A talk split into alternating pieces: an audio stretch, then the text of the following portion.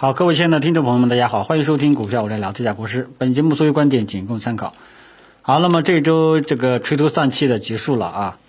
嗯，今这一周呢，简直就是蛇头蛇尾啊，尤其是今天啊，这个最后一天还出现一个明显的一个杀跌啊，尤其是中小创这一块啊，尾盘呢稍微收复了一点点失地啊，我们的指数收出了一个实体的一个带下影线的这么一个实体。那么这种尾盘的这个拉升呢，其实没有什么特别大的意义啊。短期呢，我们认为它依然还是维持一个弱势，啊，这点大家知晓一下，啊。那么因为我分析市场呢，这个大盘趋势呢，一般主要是看这么一个点，第一个就是市场趋势啊，一个市场趋势，短期的一个市场趋势，然后再看一个是是这个形态啊，形态。K 线形态啊，通过 K 线形态，我们能判断价格运动的一些规律，然后再看市场整个市场的一个结构啊。那么现在主要市场的拐点呢，是在十一十二月九号本周三这根阴线打下来之后啊，市场预期呢也就比较差了。这根阴线打下来的拐点，什么样的拐点呢？就是冲关失败啊。因为我们可以看到，目前来说各大指数啊。在上周，在本周三下跌之前，都在箱体的这个上沿啊，那么这个就叫做呃形态。那么这个形态呢，就告诉我们，目前来说三大指数在一个箱体做长达将近啊五个多月的震荡纠结反复。如果说上周三能够形成一个向上的突破，那么这种。震荡的这种价格规律啊，说明什么呢？啊，之前呢价格一直是在这个区间来回震荡，反反复复。一旦对吧，这么长时间的一个震荡走出了一个突破信号，往往预示着价格的规律啊可能会往上走一波啊。但是最终的一个拐点，它选择的方向呢，呃，还是选择了向下啊。所以后市呢。怎么说呢？就是就没有看涨的预期了啊，短期来说就没有看涨的预期了。只不过说今天呢出现了一个预期外的一个杀跌啊，呃，那么这样的话呢，我们只能说形态上啊，形态上它这个指数呢还是要维持一个箱体啊，还是要维持一个箱体震荡。如果说按照这个箱体震荡的一个理论，后市呢，我们的三大指数。呃，大概率还要还会要测试呃箱体的这个下沿，这个是从理论上啊，实际如何呢？大家一步一步去跟踪就 OK 了，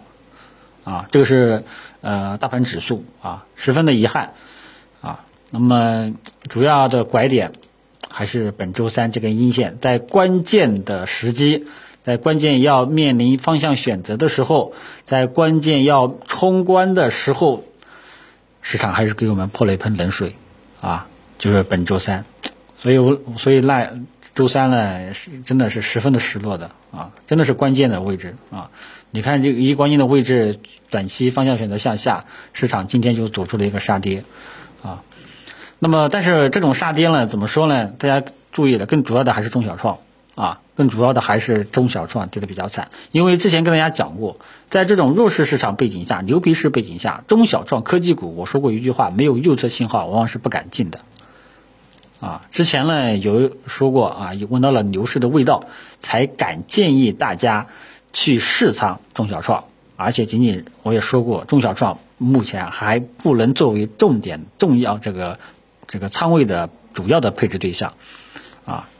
因为整个市场那时候还没有一个形成一个强有力的一个预期，指数也没有形成一个突破，有效突破啊，当时呢主要还是在低估值，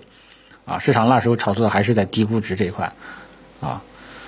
嗯，关键就是本周三整个市场方向暂时选择一个向下啊，所以大家也看到了中小创，这是我一直强调的，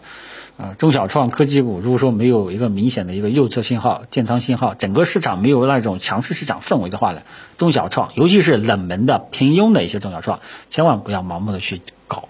啊，这点跟大家讲一下。那么当前呢，呃，市场呢，你要说。还能搞的话呢，我觉得也就只能说说搞搞喝酒吃药这些核心资产，搞搞这些低估值的一些标的了啊。低估值的标的呢，现在内部呢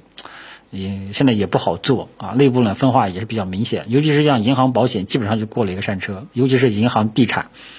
啊。那么呃，如果说有的朋友还不知道啊哪些是核心资产啊，或者说哪些是比较好一点的低估值的一些板块。啊，呃，这我已经罗列出这份名单了。获取的方式呢，就是大。家呃打开手机微信，添加微信号 z 幺七零四二八幺零，我再重新说一遍，z 就是 x y z 的 z 啊，英文字母 z 幺七零四二八幺零。所以呢，现在整个市场，嗯，这个风险偏好啊，风险偏好啊，在这里啊，因为低估值相对来说的话呢，安全边际相对来说要好一点。然后呢，就是喝酒吃药家电啊，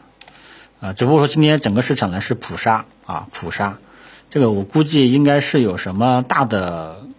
宏观性的一些利空或者说什么东西的啊，要不然正常情况下，呃。不至于几乎所有的题材板块都是下跌的，啊，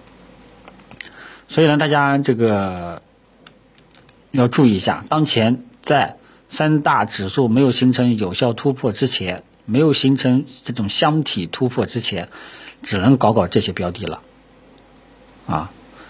呃，近期呢也有一些核心资产慢慢慢慢在起来，啊，呃，因为核心资产到底怎么去做呢？我呢已经啰嗦过很多次了啊，这个新拿到的粉丝朋友们去听一下十月六号的那一档收评节目啊，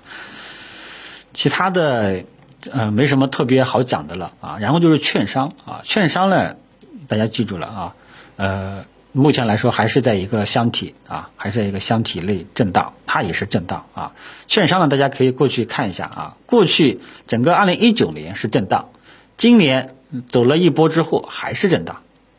啊所以呢，券商为什么震荡呢？因为主要还是整个市场来回震荡啊，所以券商呢也没啥搞头，只能说高抛低吸做短线。只要它还还没有跌破这个箱体啊，呃，有一点短线经验的呢，就可以去高抛低吸做短线。之前如果说听了我的经验去低吸去配置券商了啊，在箱体没有跌破之前，暂时可以硬着头皮先持有。啊还没有到止损的时候，如果说券商明显破位了，我们三大指数也明显有见顶了，箱体也明显跌破了，啊，那这个时候就要止损了，啊，那时候那个时候呢，就是市场预期就非常的惨了，啊，到目前来讲呢，虽然说今天整个市场也比较惨，但是更多的还是在一个箱体的来回震荡折腾过程当中，啊。啊，因为从月线级别上来看，我们从月线级别上来看，我们的各大指数基本上上涨趋势都是在的，还没有说到我们完完全全绝望的时候，啊，只是绝望的是什么呢？啊，大家一定要认清楚一个市场的规律，就是我刚刚说的啊，如果说你市场没有一个明朗的一个强势市场氛围，中小创只会阴跌，尤其是平庸的冷门的一些中小创，大家可以去对比一下啊，就今年六七月份的时候。啊，四月份我跟大家去分享核心资产啊，那时候叫做好人票，那时候基本上都在涨，啊，然后涨着涨着，对吧？整个指数就带起来了，整个指数带起来了，那时候中小创一直在涨，中小创基本上是到八月份涨到八月份，八月份这段时间，呃，八月份的时候中小创还是陆陆续续有有有有一些余温的，大家呢应该还是能记得的，但是八月份之后进入九九九月份，那后面简直就是呃只会震。啊，震得你头晕，啊，看多的呢，看牛市的呢打脸，因为没有牛市；看空的呢，呀，它也没跌，它指数它也没跌啊，所以这种局面很尴尬，所以就局面尴尬已经持续了五个月了啊，所以大家要理解上周三那时候这个心情，因为我跟大家讲过啊，这种在前期高点啊。本周呢，在前期高点走出了啊长达十长达五天的这种横盘震荡啊，然后周二是一根缩量的这种小阴线，这种就变盘的一个迹象啊，所以那时候真的是非常的期待它能够形成向上突破啊，但是市场总是事与愿违啊，股市呢也不是我开的，呃，所以那时候周周周三一根阴线打下来，心情十分沮丧。啊，看到昨天呢，我们的指数还有止跌啊，内心也充满了一些些幻想吧。啊，所以炒股呢就是这样，啊，感觉这个陷进去的时候呢，心情很容易被里面被被涨跌所带动。所以大家要记住了，当前市场整体的格局还是牛皮市，还是长达时间的震荡反复的一个格局啊。只要只要没有形成有效突破之前，中小创。冷门的、平庸的中小创就没事就不要去碰了，看看低估值的板块，看看核心资产有没有好的上车的一些时机就 OK 了。其他的说实在话，千万不要盲目的去碰。有的朋友说今天希望能够去抄个底，说实在话，一些中小创即便是抄个底，也只是短线博反弹，这种参与的风险和收益比不成正比，啊，没有必要去说去抄个底。即便你抄个底了，赚了一个点、两个点。好的话呢，可能有好几个点，说实在话，意义也都不大。在这个市场上，大家记住，啊，你赚到个一个涨停板，赚到几个涨停板，真的不是什么牛人。这种事情很多人都做过，啊，很多人都做过，啊，难的是什么呢？这个市场最大的问题就是持续性。你看，我今年过了两波过山车，啊，今年六七月份，啊。然后这个抓住了，但是呢，也是回吐了，回吐了不少利润。然后八月今年八月十五号这一次呢，又过了一个山车，啊，所以这个这个市场最难的问题呢，就是持续性、稳定性的盈利。啊，你这一波看对了，你那一波做对了，其实不代表什么，啊，难就难在持续性啊。所以大家呢，就是现在基本上还是保持猥琐态度啊，这个尤其是中小创这一块啊，然后科技股啊，没有一个右侧信号呢，基本上就不要乱动了，啊，看看后面我们看看银行保险能不能止跌带动市场啊，还有我们的周期股，周期股当前也是在高位来回的震荡纠结，啊，今天虽然说煤炭。化纤、石油像这些传统的行业是出现在涨幅榜上，呃，但是呢，基本上也是一个短期也是个震荡的格局。啊，操作难度也比较大，啊，呃，我觉得最稳妥的办法呢，啊，如果说呃各位经验比较有限，尤其是新股民，老老实实的、老老实实的等我们的三大指数有明显的突破箱体的信号了，你再进来去做。或者说你在提高仓位或者加仓，啊，呃，要不然呢你就去做做这些核心资产，捡捡漏啊。但是呢，捡捡漏大家记住了，这个核心资产一定要仓位要很轻，慢慢慢慢的买，你不要犯傻，一次性的重仓买入，一次性重仓买入那是短线投资者做的事情。核心资产呢是中长线啊，慢慢慢慢的买的啊。低估值的板块呢，现在主要是由于银行保险给拖累了啊。看看银行保险后面能不能直接反弹，看着能不能去低吸一点做一做，好吧？其他的基本上就感觉没什么特别大的一个机会了。嗯，怎么说呢？嗯，这一周呢，主要是期望太大，所以希望太大，失望也就太大啊。中午，呃，中午的标题也就取了一个“哎”，真的是一声叹气，不知道如何去表达心情。啊好吧，这个当前整个市场的状态大家看清楚了，啊，市场的背后的突风向突然间发生转变，技术面怎么去解读的也跟大家说过了啊，基本面，呃，基本面我是真真搞不懂啊，因为以前跟大家说过，基本面为什么长达时间震荡？有一个学者还是经济学家说过，当前市场最主要的矛盾是货币政策的。